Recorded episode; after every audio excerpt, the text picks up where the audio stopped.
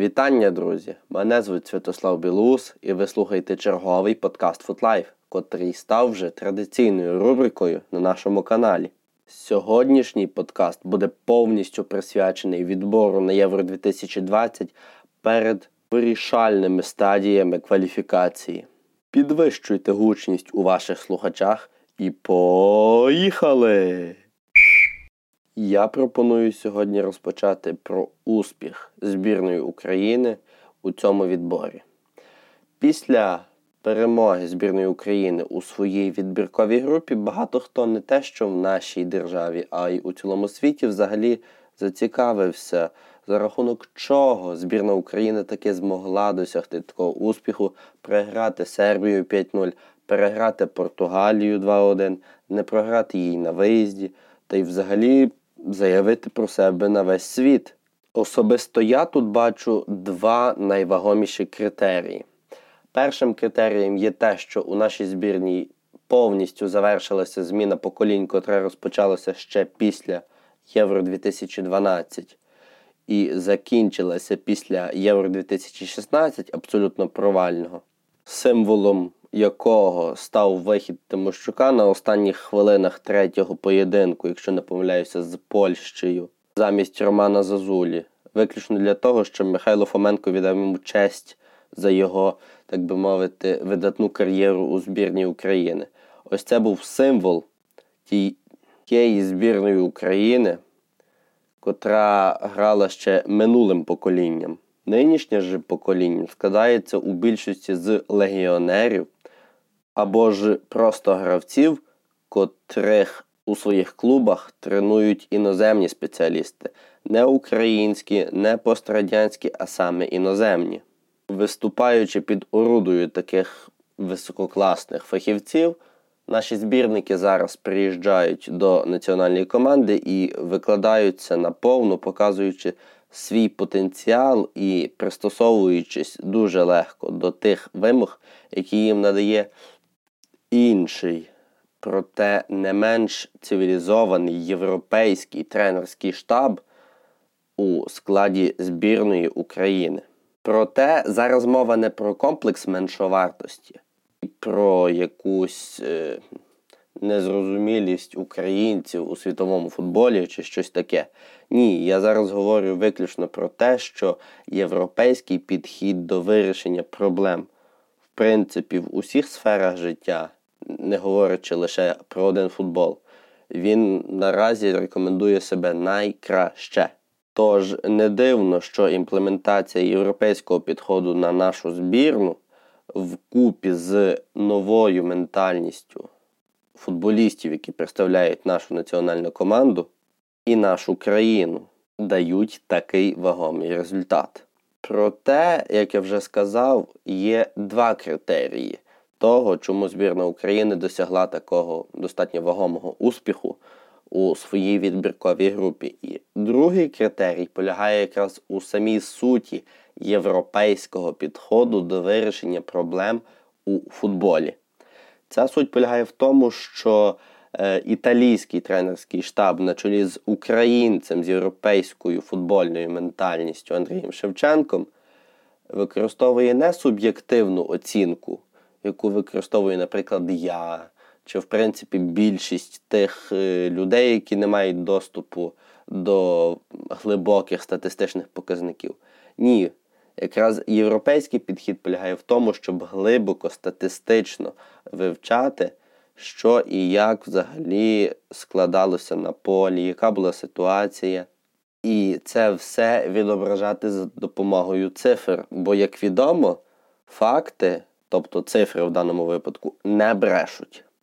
Звісно, існують якісь суб'єктивні оцінки зі сторони тренерського штабу, але вони обов'язково мають бути підкріплені якимись статистичними чи взагалі математичними та обґрунтованими доведеннями.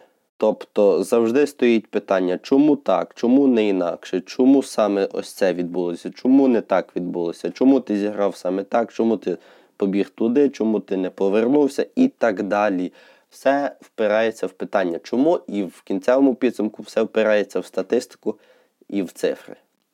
І це є головним доказом того, наскільки важливою є математика у сучасному світі, не говорячи вже про футбол. До речі, готуючись до даного подкасту, я згадав як мінімум два інтерв'ю Андрея Малдери, якраз тої людини, яка відповідає за статистику в українській збірній, в тренерському штабі української збірної. Я згадав мінімум про два інтерв'ю. Я їх обов'язково прикріплю у пості з подкастом у телеграм-каналі і пропоную вам їх прочитати. Одне буде текстове англійською мовою, а інше буде виданню про футбол українському у відеоформаті. Пропоную вам їх прочитати і передивитися. Це буде достатньо корисною інформацією для всіх тих, хто хоче краще розуміти, що я тільки що дуже розумними словами наговорив. Ну, а всім нам, простим вболівальникам, ну і не тільки, залишилося лише дочекатися самого турніру, який відбудеться влітку у 12 країнах. І я заявляю, що там буде або найбільший успіх збірної України в її історії, або ж найбільший провал збірної України в її історії. Це мені нагадало ситуацію з батьком Тараса Шевченка із відомою легендою про слова батька Григорія Шевченка. Про те, що Тарас буде або великим чимось, або великим нічим.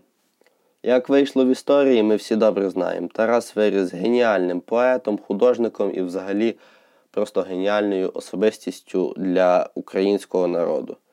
Як вийде в 2020 році влітку, побачимо вже достатньо скоро. Однак я вважаю, що все-таки шансів на провал ця збірна просто немає. Нема розуміння того, що може вплинути дуже так негативно на те, щоб Україна саме провалилася.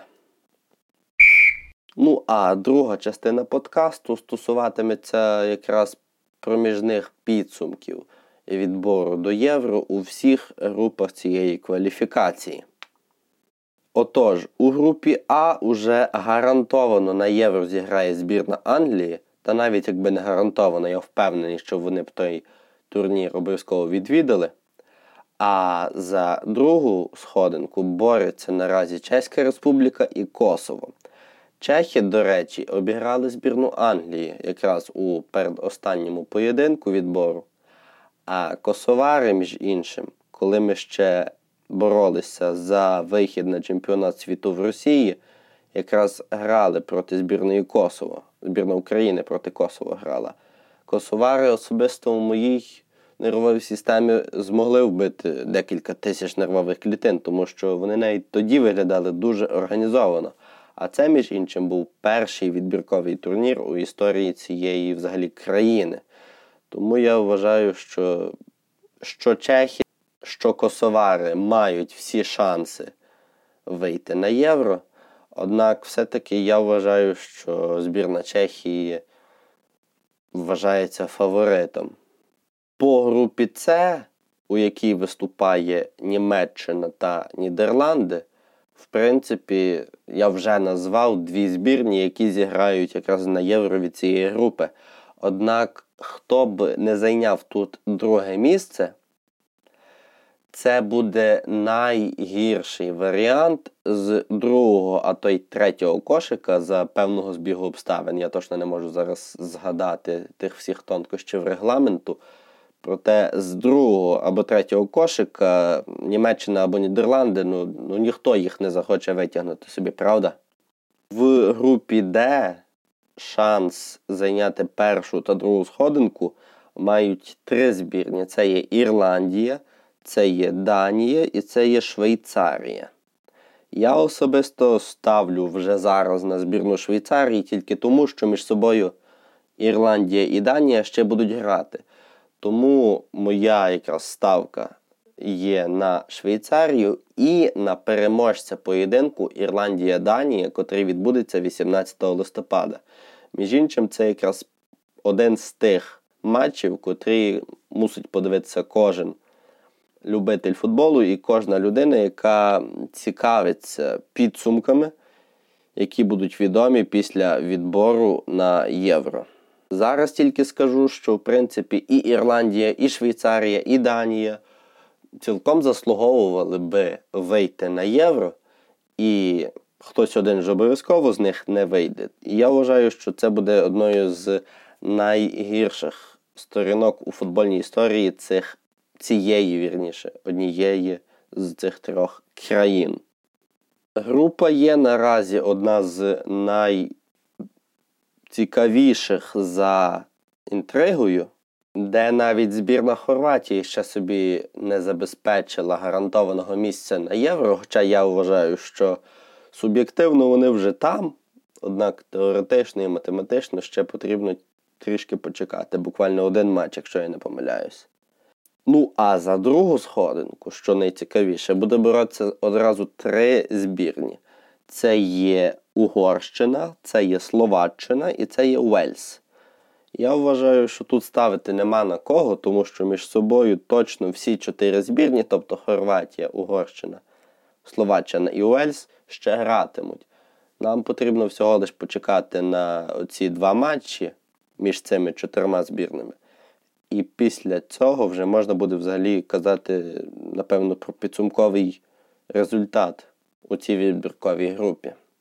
Зараз я тільки відзначу, що збірна Хорватії достатньо низько зіграла відносно своїх попередніх результатів, однак у них є вагоме виправдання, що після програного фіналу Мундіалю в Росії у Картатах розпочалася дуже радикальна зміна поколінь. І зараз багато з тих гравців, які виступали на полях Російської Федерації минулого літа, вже завершили кар'єру у збірні. І є навіть такі імена у хорватській команді, яких ми, напевно, ще напевно і не чули.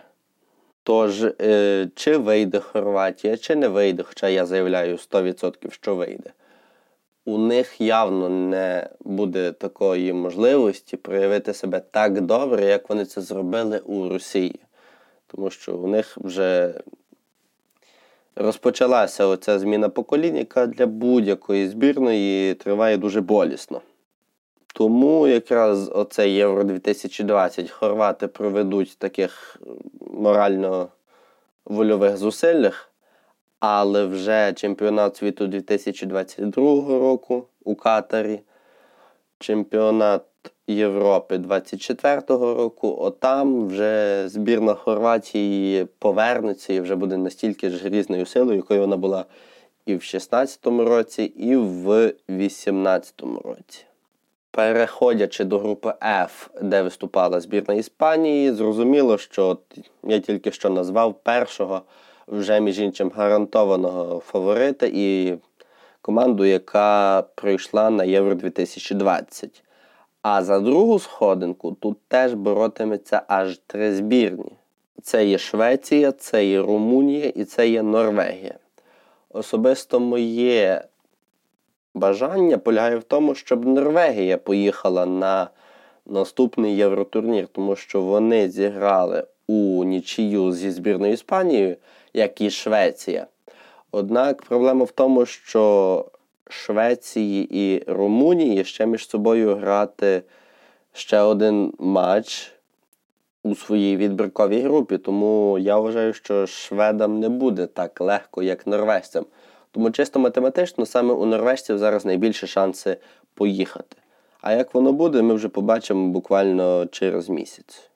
Ну і після однієї з найінтригуючіших груп йде найменш інтригуюча якраз група G, у якій вже 100% на чемпіонат Європи вийшла Польща.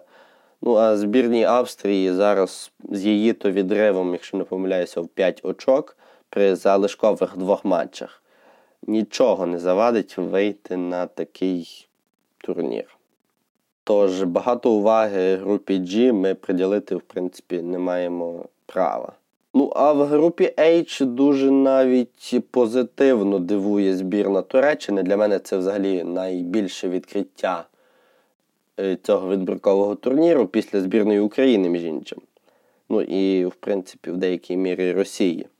Однак е, саме Туреччина є тією збірною, котра не програла чинним чемпіонам світу, французам, а навіть одного разу їх перемогла. І зараз переважає французів за додатковими показниками у своїй групі. І за два тури до кінця відбору знаходиться на першому місці. А Франція з її, то, в принципі, кадровим потенціалом на кілька складів абсолютно взаємозамінних, мене вразило абсолютно негативно. Таке враження, що деякі з її гравців таки зірочку спіймали, напевно, чи що. Навіть не знаю, як це описати.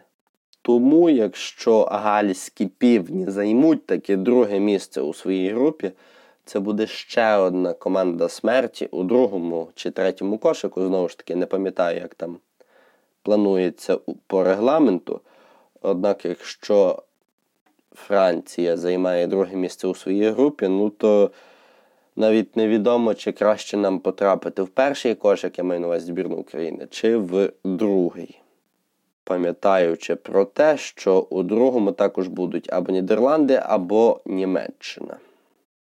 Група I, у якій виступає Бельгія та Росія, які вже вийшли на Євро 2020, в принципі, не заслуговували би моїх якихось коментарів, якби не власне коментар Романа Єремчука після перемоги над Португалією, де він взагалі сказав таку дурницю, що нібито ми не як Росія, яка перемогла. Шотландію і каже про те, що вийде на євро і переможе там. Ну, по-перше, що там кажуть росіяни, це тебе, Романи, не стосується. Нехай буде вас, Романи, щоб було максимально виховано і субординаційно. Це вас, Романи, не стосується, що там говорять росіяни і Станіслав Черчесов. Це перше. По-друге, при чому тут взагалі вислів Станіслава Черчесова після матчу над Шотландією до того, що збірна України перемогла над Португалією 2-1, адже саме після перемоги над Португалією Єремчук це сказав. Взагалі, навіщо таке було говорити? Хто взагалі Єремчука про таке питав? Якщо це сказав журналіст прокоментувати, то журналіст відвертий дегенерат. Але в той же час Єремчук цілком міг відмовитися від коментування таких слів. Взагалі, хто його питає, що там у Росії? Росія собі існує своїм життям, Україна собі своїм життям. У нас свято, у них своє свято. Чомусь вони наше свято не коментують, то на що ми їхнє маємо коментувати. Я цього не розумію. Ну і третє, найважливіше, чомусь зараз всі кинулися захищати Єремчука, але ніхто не хоче згадати ситуацію перед Євро 2012, де, в принципі, багато хто всерйоз говорив про те, що збірна України спроможна виграти той турнір, який ми приймали якраз у парі з Польщею. Ніхто не говорив про наші реальні шанси. Всі казали, давайте виграємо євро. І от зараз Черчесов собі сказав, давайте виграємо євро. То чому зараз українці цього не згадують, а лише нарікають на росіян? Причому тут взагалі Росія? Вона нас взагалі не стосується. Тому я вважаю, що Єремчук у даному випадку був абсолютно неправим. Вибачатися, звісно, я його не буду просити, це взагалі його справа, що він сказав. Однак моя думка полягає в тому, що Єремчук поступив абсолютно неправильно. Яка нам взагалі справа до того, що відбувається у Росії, якщо їм нема справи до того, що відбувається у нашому футболі? Я говорю саме про футбол, тому що про інші сфери життя ви, ви самі знаєте, про війну і так далі. Ну, а і повертаючись до футболу, в принципі, хочу сказати, що нічого цікавого про саме цю відбіркову групу, де виступала Бельгія і Росія, зараз сказати нема що. Просто собі Бельгія і Росія їдуть на євро, вже готуються, вже будуть, напевно, тактичні експерименти від Роберта Мартінеса, від Черчесова. Але за цим ми будемо слідкувати вже починаючи з середини листопада. Ну і остання група, у якій виступає збірна Італії, котра вривається і повертається на великі турніри після пропуску Мундіалю 2018 через все ту ж зловіщу зміну поколінь. А збірна Фінляндії серед усіх тих, хто гарантовано або майже гарантовано зараз вийде на євротурнір, для мене особисто, та й напевно не тільки для мене, є дуже великою загадкою. Тому що з тієї збірної я добре знаю тільки Тієму Пуккі, котрий забив дубль Манчестер Сіті, коли Норвіч переміг команду Гвардіоли у середині вересня. Ну, я, в принципі, знаю інших, там Лукаша Градецький і так далі, але сама команда для мене є такою ж загадкою, як, наприклад, збірна Ісландії для всі, всієї Європи перед Євро 2016. В той же час інтриги у цій групі для мене теж вже не існує. Тобто Італія гарантовано вже вийшла. Ну а Фінляндії з її відривом у 5 очок перед останніми двома матчами теж нічого не грозить. Тож вона цілком може вже готувати валізи на Євро 2020. І знаєте, хочеться все-таки подкаст завершити на позитивній ноті. Тож хочу від імені нашої маленької, але дуже гордої спільноти привітати Олександра Зінченка з його майбутнім одруженням.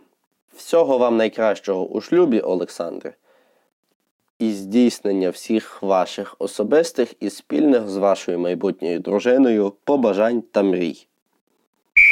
На цьому все, друзі. Підписуйтесь на телеграм-канал FootLife і пам'ятайте, що футбол об'єднує нас. До зустрічі, Па-па!